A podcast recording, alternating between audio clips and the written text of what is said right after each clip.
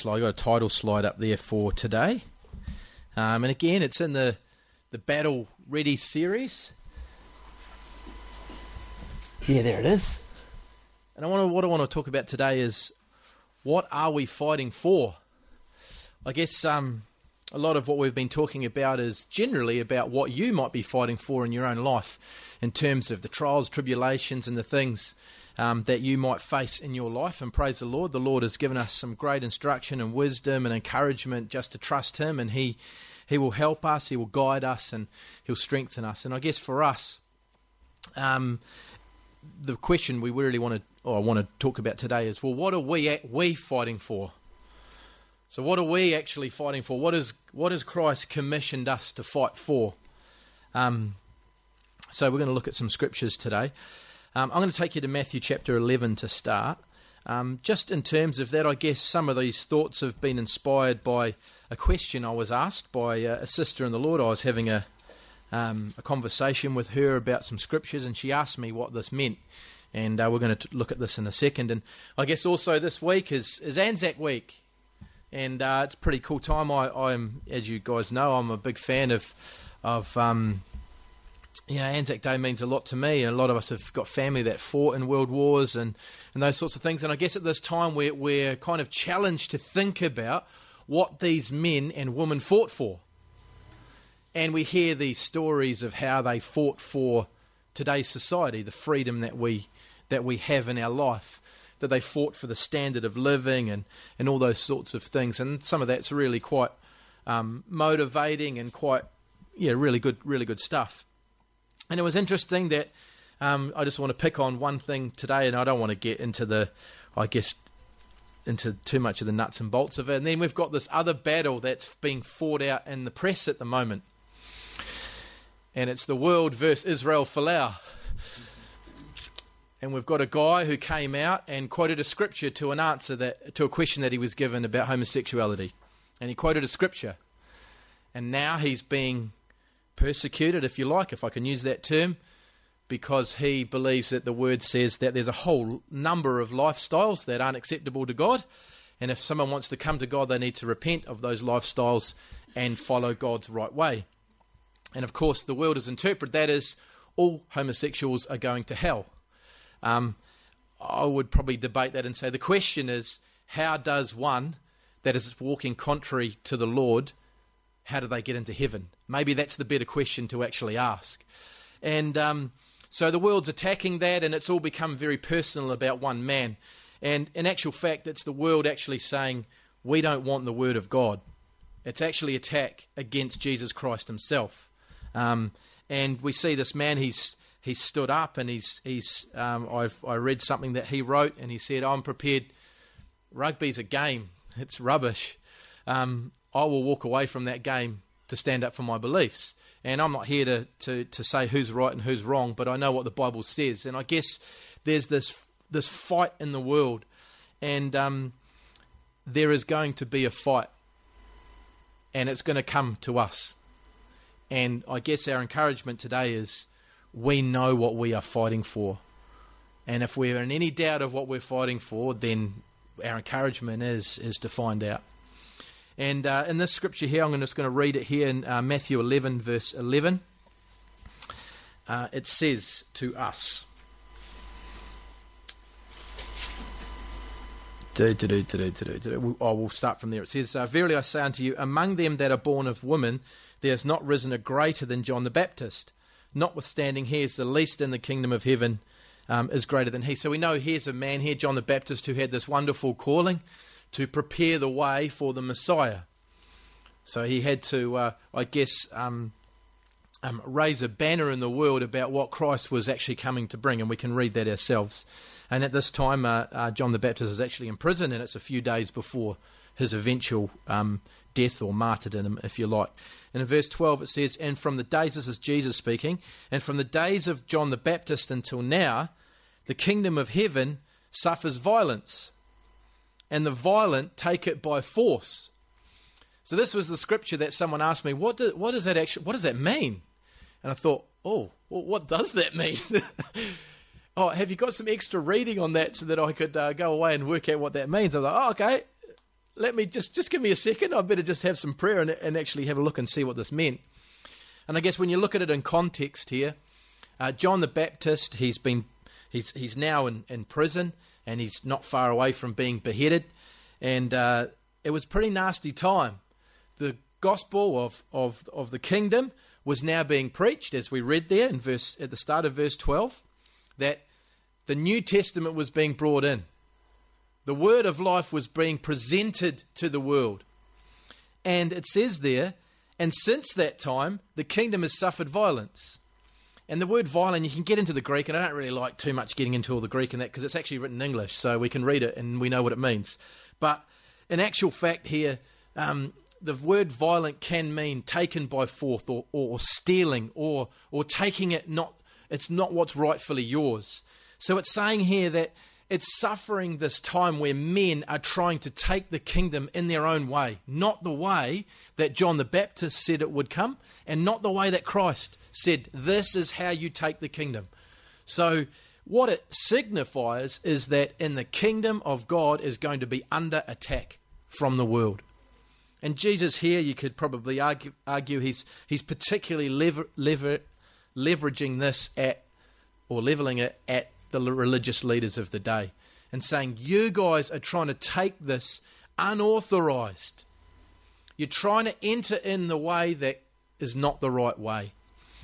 Um, and so, I guess the thought here for us is, is that the kingdom of God is still under attack. People don't want to say who's going to get in, who's going to get out. But the Bible is very clear about how you enter into the kingdom of God. John 3 3 to 5.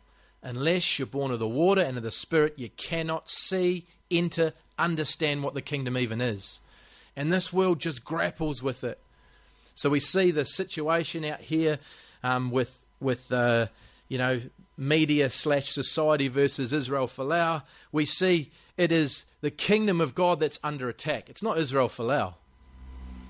It's not him. It's the word of God that's under attack. It's the way you enter into the kingdom. It's what the kingdom stands for. It's what Jesus Christ fought for and died for that is under attack. And the world is saying, we just want everyone, we want to accept everyone except those that quote the word of God. That's what they're telling us. That's the fight that we are now in. So, um, with that kind of uh, pretext, I want to talk a little bit about now about what we are fighting for. Let's turn to Proverbs chapter 11.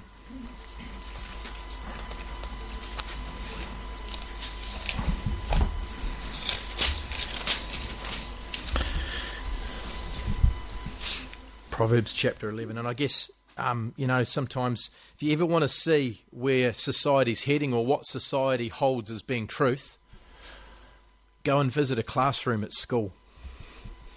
Go and see what the kids are being taught.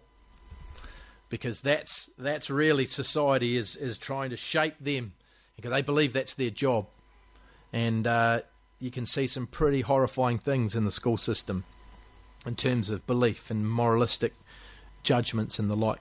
In Proverbs 11, verse 30, it says to us, By the blessing, oh, that's not it. 11 verse 30. I was somewhere else. 30. Here it is. The fruit of the righteous is a tree of life, and he that wins souls is wise. So the proverb here is telling us the wisdom for us is he that wins souls is wise. Folks, what are we fighting for? We are in the battle for the souls of mankind. The souls of men and women. That is what we're fighting for. Yes, we might be in the midst of our own personal battle, but that's not the war that's being waged. That is not what we have been called to fight for. We have been f- called to fight for the gospel, the good news, to win the souls of men and women. That is what we are fighting for. That is the big picture. That is what um, we strive for now and we just, you know, straight away floods into probably your mind and mine of all that Jesus said. Go into the world and preach the gospel to every creature. That is what you are fighting for. And I guess a lot of what we've been talking about in the Battle Ready series is that, but God is with us. So when we go out and we fight for His purpose for the souls of men and women, He's with us. And He will demonstrate His power with us through signs, wonders, miracles. We'll be strengthened and instructed by the wisdom of His, of his Word. But everything we read is leading us to one point, and that is to preach the gospel, to fight for the salvation of others, as someone fought for you. You think about this, you know, you think about your testimony and how you heard the word, and how the person who brought the word to you, the battles that they must have fought in their own mind and in their own heart just to open their mouth to talk the truth to you their own doubt, their own confidence levels, and so on and so on and so on. It's not me. I don't do that. Oh, you can imagine the things that, that went round. And I think of my own testimony, the family that witnessed, or the, or the man that witnessed to my father, he was threatened by my father. He said, If you come around here again and you preach that gospel, I'm going to knock your block off. That was his challenge. So that would have been easy to go, you know what? He's a big bloke, this guy, and he probably could take my head off. I'm not. I'll just leave it at that. I'll be a good neighbour. Thank you. I'm out. But guess what? He was at our door the next day, talking about what the gospel at the risk of having his block knocked off, whatever that means. You know, and that is the battle that we're in now.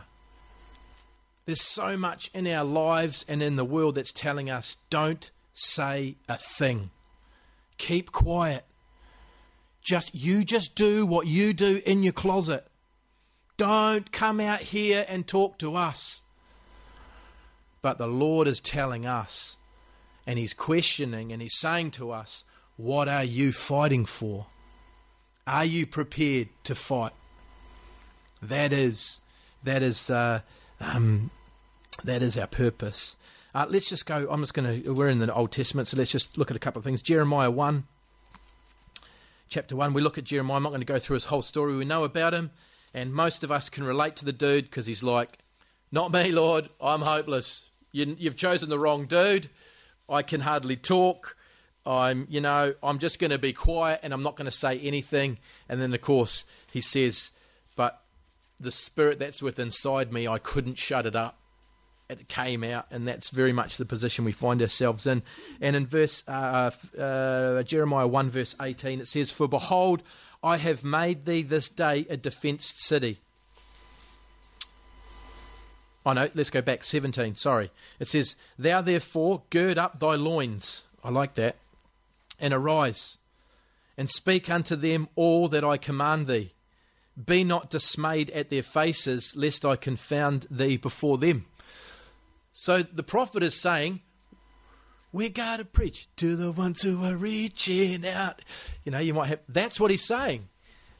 And then it goes on in verse 18 and says, For behold, I have made thee this day a defence city, and an iron pillar, and brazen walls against the whole land against the kings of Judah, against the princes thereof, against the priests thereof, and against the people of the land. All of those that will come against Jesus Christ.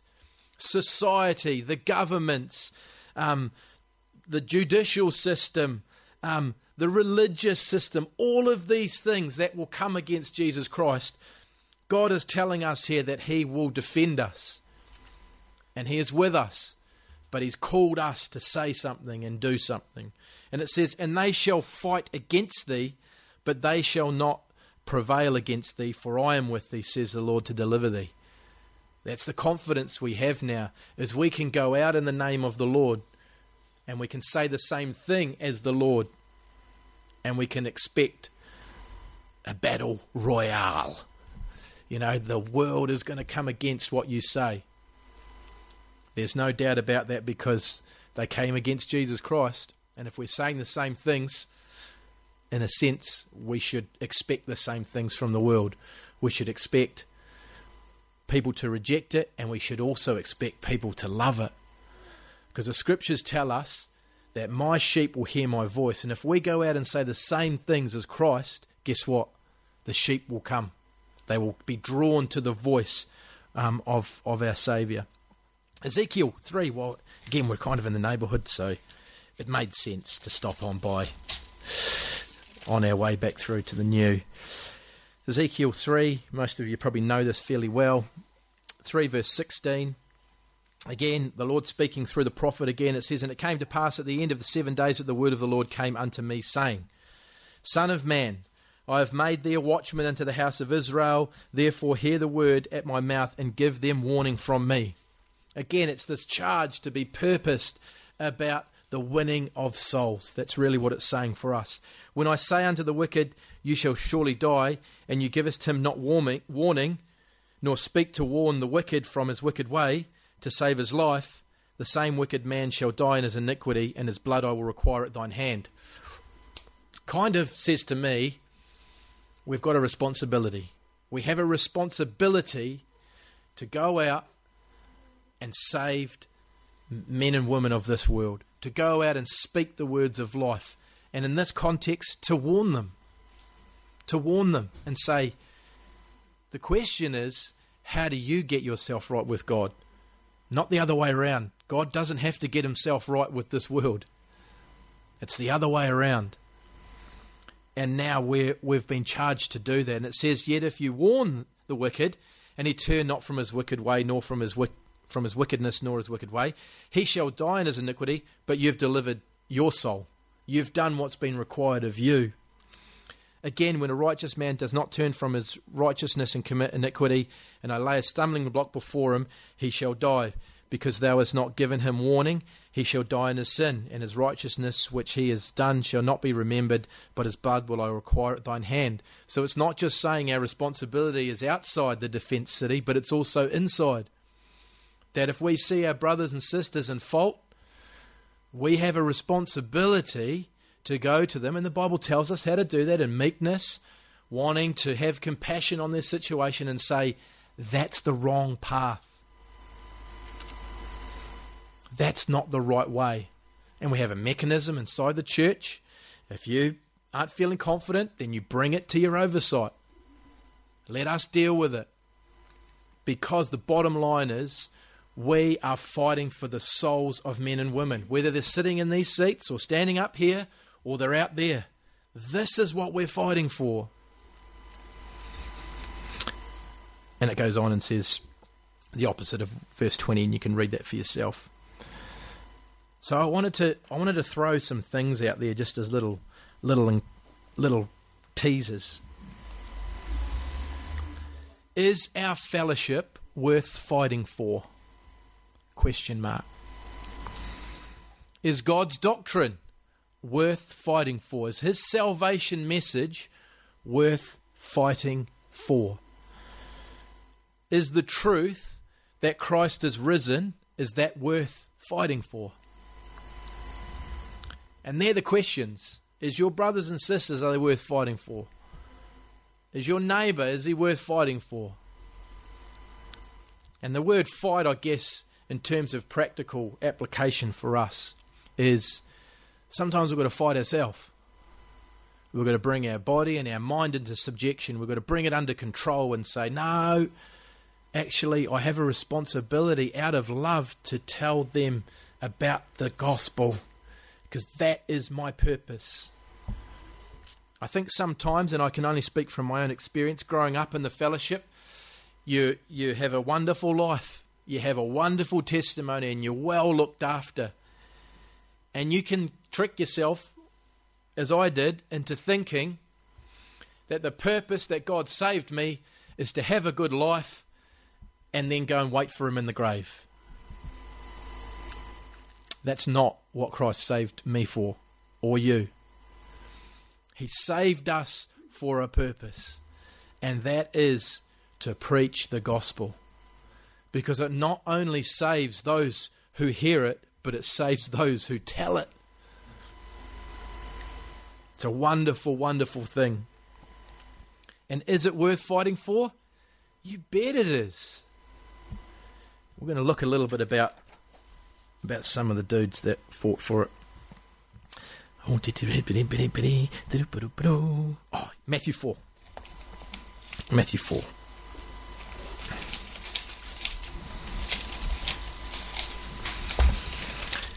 Matthew 4 and verse 17. It says, From that time Jesus began to preach and to say, Repent, for the kingdom of heaven is at hand. And Jesus, walking by the Sea of Galilee, oh no, where did I go? What? What have I done? Oh no, yes, yes. Okay, so he came out and he said, Repent, you need to change your way, for the kingdom of govern. Repent, for the kingdom of heaven is at hand. that was better. He's saying, What you're doing now is not what's going to get you into the kingdom. You can be as violent as you want. You can try and take it however way you want, but it's not going to get you into the kingdom. And then it goes on, and, and a whole lot of things happen, um, including, oh, maybe that's why I didn't do it. And Jesus, in verse 18, walking by the Sea of Galilee, saw two brethren, Simon and Peter, and Andrew, his brother, casting their net into the sea, for they were fishers. And he said unto them, said unto them and me, Follow me, and I will make you fishers of men. And straightway they put down their nets and they followed him. Their purpose was redirected, as ours is. Our purpose now is not to be fishing, although that's quite fun and it is good fun. But the Lord is saying, no, what you think your vocation is in this life, that's not your true identity. the Superman moment. You have been called to be fishers of men. Not a doctor, candlestick maker, or a baker, or a fisherman. Those are just things to bide time and to give us opportunities to preach the gospel. Our purpose and what we are fighting for now is for the souls and the salvation of men and women. And it goes on in verse, and, we'll, and you know, we probably know that quite well. And it says in verse 23 And Jesus went about Galilee, teaching in their synagogues and preaching the gospel of the kingdom, and healing all manner of sickness and all manner of disease among the people. This is actually the fight. This is the fight. Jesus is out there, front line, talking about the gospel, and what is the fruit of it? People are being healed, people are coming to know what the kingdom is all about. And it says, And his fame went throughout all Syria, and they brought unto him all sick people that were taken with different diseases and torments, and those which were possessed with devils and with lunatics, and those that had the palsy, and he healed them. That is what we want. We want to, people to know what we're fighting for so much that they come to us. That they come to us because they know the Lord is with us. Not because we've got anything special, not because we can perform it, but because they know and they can see who we're fighting for and with. And this is the battle. This is the purpose of the gospel going out, that we might see these things happen. Praise the Lord. Jude chapter 1. Doo-be-doo-be-doo. Jude 1. Well, Jude. He only needs one. It's so good. It's just one chapter is all he needed. He's the guy that gets up and gives a three minute testimony. You know, that's like a mythical testimony, the three minute testimony. This is Jude. He just nailed it. Boom, one chapter. That's all I need. Okay, maybe not, but that it sounds good. Okay, um, Jude, oh, where will we start here? In verse three, it says, "Beloved, when I gave all diligence to write unto you of the common salvation, it was needful for me to write unto you and exhort you that you should earnestly contend for the faith which was once delivered unto the saints." So there's two two little things that I just want to pull out of this. The first one is the faith which was once delivered to the saints. People have gone before us. We're part of a great legacy, a great legacy of men and women of faith who have laid down their lives, have laid down their pride, that the gospel might be preached. And we are in the position we are in today because they knew what they were fighting for and they fought for it. And guess what? They fought for you. They fought for you that they that you might be in this position. And it goes back there and he says, It's need for me to write and encourage you that you earnestly contend for the faith. We have been called to contend, to battle this world, to make sense of it all. Not in our own thoughts and our own ways. We know that, we, we understand that. But to understand what the faith actually means. So, the first thing for us is that we need to know what it is. And praise the Lord, the Lord enlightens us when we receive the Holy Spirit. But the Lord wants us to continue to build so that we are able not only to go out and fight in the context of preaching the gospel, but that we can defend it. Because if you are in the midst of battle, I was thinking about this the other day, is that if you're a soldier, and let's think, let's say you're a Roman soldier, and you're going out to fight, and you've got a sword and a shield, and you go out to fight someone, and you're the best attacker out, you're like the greatest dude with a sword. You're really good at attack, but your defense is pretty shoddy. You're in a bit of strife. Doesn't matter how good you are at attack, you're going to have to defend it sometimes. So your life's on the line. Or you can be the greatest defender, but if you can't attack, then you're really no good. You're, you're half of what you're required. And what it's saying here is we need to be able to defend the gospel as well. So when people come to us and they question us, and they might question you about lifestyles, can you contend that? Yes, we can, because we rely on the Word of God and we know what it says. And my encouragement to you, if you're sitting here today saying, I don't know what to say and I don't know how to defend it, it's cool. It's no drama. It's no worries. Because we've got the Word of God, we've got the wisdom of our saints and our oversight, and we can help you.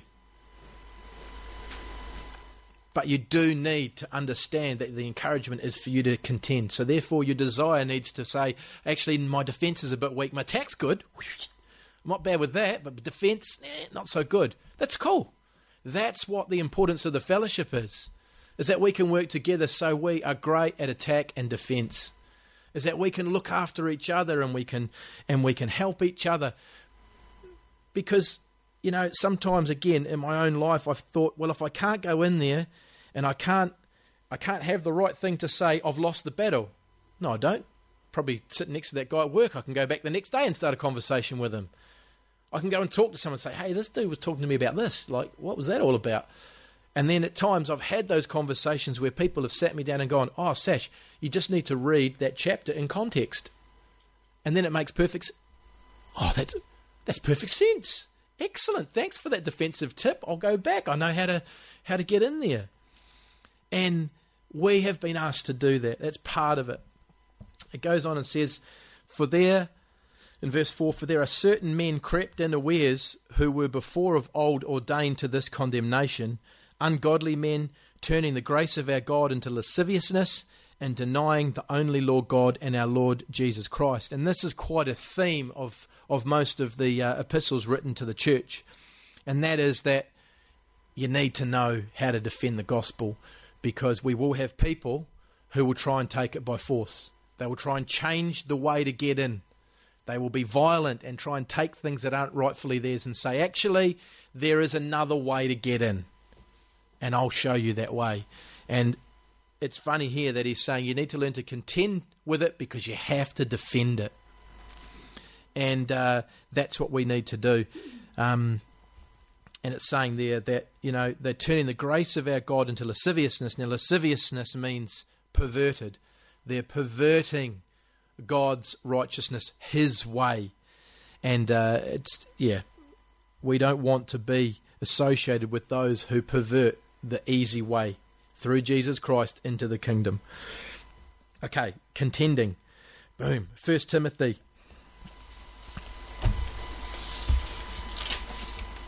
First Timothy 6 and verse 12.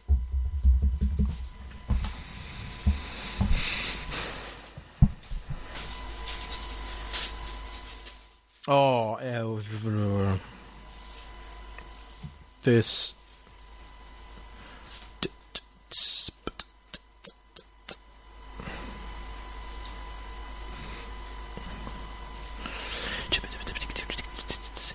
Go. Let's just go back to um, just just around that contention, but six verse three, it says, "If any man teach otherwise and consent not to wholesome words, even the words of our Lord Jesus Christ, and to the doctrine which is according to godliness, he is proud, knowing nothing." But doting about questions and strifes of words, whereof cometh envy, strife, railings, evil surmising, perverse dis- disputings of men of corrupt minds, and destitute of the truth, supposing that gain is godliness, from from such withdraw thyself. So again, it's being able to identify identify those who are saying the right things. And sometimes we've got to be careful that it's not us saying the wrong things to ourselves. We need a sense of reality sometimes. It's also interesting here that it's talking here about gain. Because one of the things that uh, I guess as a fellowship, as as God's kingdom, as individuals that we face, what big battle is around covetousness, wanting stuff more than you want to, than the things of God. If we know what our purpose is, and we know and we and we're fighting for the kingdom, it deserves all of our ability, all of our interest, all of our integrity. The world wants us to fight for other things, things that we can have, the comforts of life. It's a tough thing about the Western world. It's so comfortable, so easy just to go down the shop and get a bottle of milk and do whatever. You know, if you live in the Western world, you are in the top 2% of the world's wealth top 2%.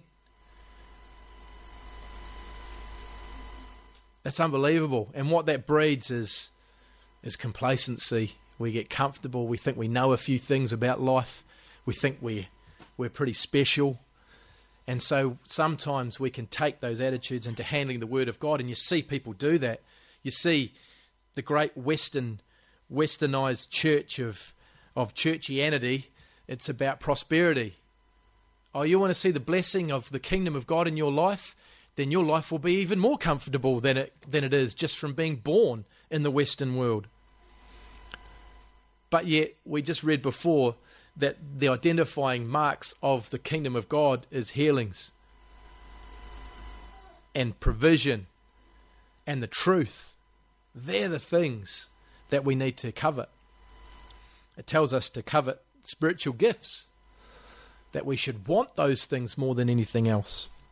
And it's really interesting how that's the that's the catalyst, that's the um, you know that's the rot that comes in and takes it away. This this idea of wanting other things. And then in verse six it says, "But godliness is is with contentment is great gain." So if we're happy with the life that God has given us and the purpose we have now in preaching the gospel, bonus territory. Everything else is a bonus because we're content with what God has given us. We're not striving for anything else in our life. And then Paul just has a great way of putting it For you brought nothing into this world, and it is certain you can't carry anything out. And having food and raiment, let's be content. But they which uh, they that will be rich fall into temptation and a snare, and into many foolish and hurtful lusts, which drown men in destruction and perdition. For the love of money is the root of all evil, which, while some coveted after, they erred from the faith and pierced themselves through with many sorrows. So Paul's here warning, saying this is not just a symptom of the world, it can creep in to the kingdom. And I guess if our hands are full with preaching the gospel, we won't have time for loving money. We won't have time for the comforts of life because our concern will be for the well being of of God's people and His church and, and bringing people into it. Um, yeah, interesting stuff. In verse twelve, um, Paul makes a statement here. Let's read it. It says, "Fight the good fight of faith." If you're going to fight about something, then fight the good fight of faith. Preach the gospel. Lay hold on eternal life if you put your life in the natural on hold because you want to take everything there is on offer from the Lord, you will want to share that with every single other living, breathing human being. Lay hold on eternal life. Think about that for a while. Fight the good fight, fight, of faith and lay hold on eternal life. Lay hold on it. Really grasp it. Grab it with two hands and go, What is it that I have here in my hands? This is so good. I have to tell everyone about it. And anyone that looks like they're about to drop it, I've got to just help them and just steady them a bit so they don't drop it. Lay hold on it. Whereunto you art also called, and has professed a good profession before many witnesses. Again, just reiterating what it means and what we're fighting for. We're here to talk about the things that God has done for us and that other people can lay hold on eternal life. They can have victory in their life. Um, yep. Cool. Dooby dooby doo. Just a couple more. Um, 1 Corinthians 9. 1 Corinthians 9. Verse 26, we know this one. It says, I therefore so run not as uncertainly, so fight I not as one that beats the air. We're not shadow boxing here. We know. We know what we're fighting for. But I will keep under my body and bring it into subjection, lest that by any means, when I have preached to others, I myself should be a castaway. So it's talking about here about that notion of of you can't save anyone else if you're if you haven't got yourself sorted out. If you haven't got the life jacket on and you're sorted, there's no point swimming out to the drowning man. Get yourself sorted. You'll be no use to them. And it's talking there about um, this particular example is talking about someone who might train themselves, and particularly it's it, it, in a race or or perhaps in a boxing fight or whatever, is that they have to condition their body for the fight. They have to condition themselves for that, and they have to they have to sacrifice some things. They have to stop eating. Oh, I can't remember what to do. I'm still trying to get my pre-workout snack sorted. Moro bars and and milkshakes isn't isn't all that good to go into or coming out of a of a workout. So I'm still trying to work that out. But the guys that know what they're doing, you know, they they know that you eat carbs before and then protein after. Is that right? I think it's right. That was pretty good. Finally, I knew what a carb or a protein was. That's awesome. they should divvy up supermarkets, carbs, proteins, and so you know. Yeah, anyway. So you keep your body under subjection. So uh, for us, in spiritually speaking, is that we keep our life in check and there's a balance. And we realize, okay, what am I doing? What am I doing to make sure I'm ready to fight this fight for the gospel? Is my prayer life intact? Am I reading the word? Am I taking those opportunities? Am I fellowshipping? You know, it's funny because in Hebrews 13, I wasn't going to talk there, it talks about in the last days, the manner of some people will be not to get together as fellowship. That'll be their, their thing. They're like, ah, nah, too busy. Nah, da Oh, I'm just like, what are you fighting for? Jesus Christ died for you that you might have a new life in Him. I remember one time I, I wanted to play soccer on Sunday and I thought I was pretty justified because I was coming to the church since I was 10. So I'd racked up so much brownie points. Like I thought, man, one, one soccer game off, sweet as. And I, thought, I felt completely justified. And I was going for a rep team. So I thought, I might re- realize my potential as a professional footballer. like, this is it. And someone came to me and they said, Sash, did football die for your sins? No. And I, that was all they said. And I thought, okay, I can't go. I need to be here to take communion Christ has commanded me to take that with my brothers and sisters. And I want to go and kick a pig's bladder with air in it around and think I'm really awesome. That didn't die for my sins. I got to a stage where I started in the workforce. And all of a sudden they were like, oh, Sash, you're pretty good worker, you're pretty diligent. We need you to work on Sunday. And I thought, yeah, I've got a whole lot of brownie points. I've been in the Lord even longer now. I've given a few talks even. I've got brownie points, I just won't come. I'll go to work. It's only one off. And I had those words ringing in my ear. Did my workplace die for my sins? I went, man, these decisions are easy when you put it into the context of the gospel. Sweet. Guess what I'm not doing on Sunday, boss? I'm not serving you.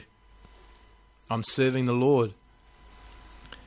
And now you can imagine when any I'm challenged with anything to do with the fellowship, I ask myself one question. Did that thing die for my sins? No, it didn't. Jesus Christ died for us to give us a new life. He's called us together to fight together. Why would I not want to be here with you? Fellow soldiers, there is nothing more important and that sometimes is fighting for the gospel, making those stands. Bring it. Okay, I don't know. Not sure how I got there, but I did get there. Um, okay, I need to finish up. We'll go to Second Timothy to finish.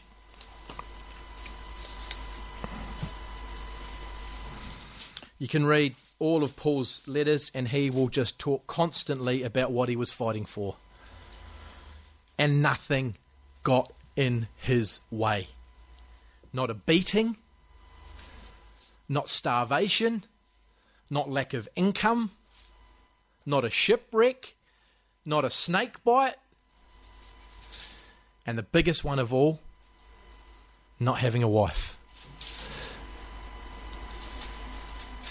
As I always say, he didn't have someone there to go, Oh, Paul, you were doing the right thing. You were such a good boy. Mwah here, have a milkshake. You know, never. He didn't have anyone say that to him. He had to dust himself off and went again. I think, man, he's a tough dude. Like, I think in my own life, I go home and my wife says, "Oh, good boy, Sash, you did well. Have a milkshake." Let's. Let, that's that's brilliant. I don't know where I'd be without the milk uh, without my wife. she does make good milkshake. Um, yeah, where did I go with that? But Paul, he writes about it. He's the man. I can't wait to meet him. It's going to be awesome. Uh, Second Timothy in verse uh, chapter one in verse eight.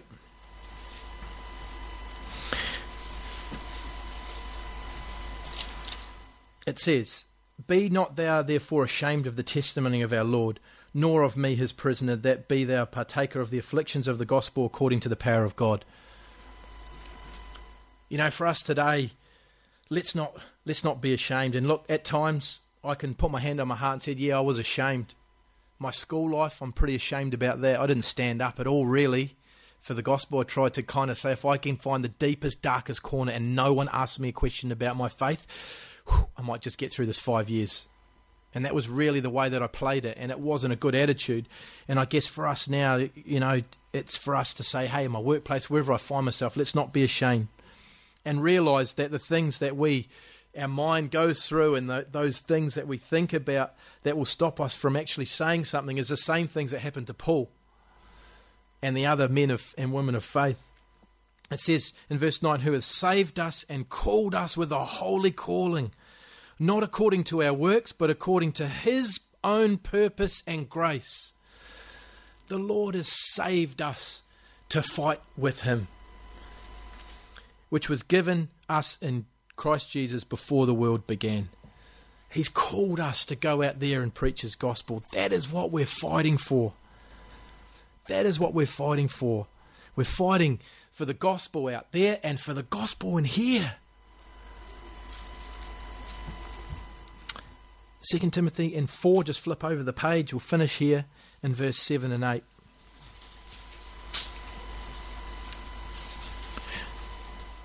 This is what I want on my finishing t shirt when the Lord returns.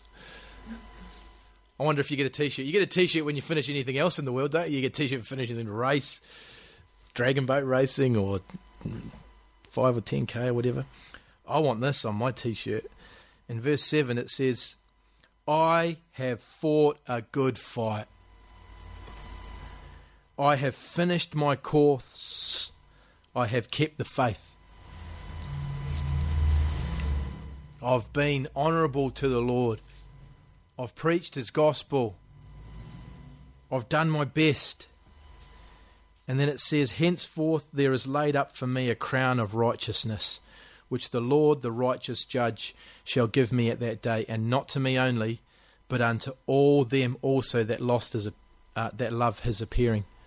Isn't that really interesting? You can see what's on the heart of Paul there. He's saying, Boy, I want this. Boy, I'm going to lay hold on this, but I really want my brothers and sisters to be there with me. And he's really saying to us, He's saying, I'm fighting for them and I'm fighting for us. And I guess I just want to leave that with us today is that we have an awesome fellowship that has a wonderful legacy starting at John the Baptist and Jesus Christ as we read today. And yes, there are those that will come against us and the kingdom will always suffer violence. But we will fight the good faith and we will put the gospel ahead of everything else in our lives. And we will hold each other and support each other so that we can further the gospel. What are we fighting for? We are fighting for the souls of men and women, including our own. Let that be on our hearts and minds, and let that us drive us in our walk in the Lord. And all the people said, Amen.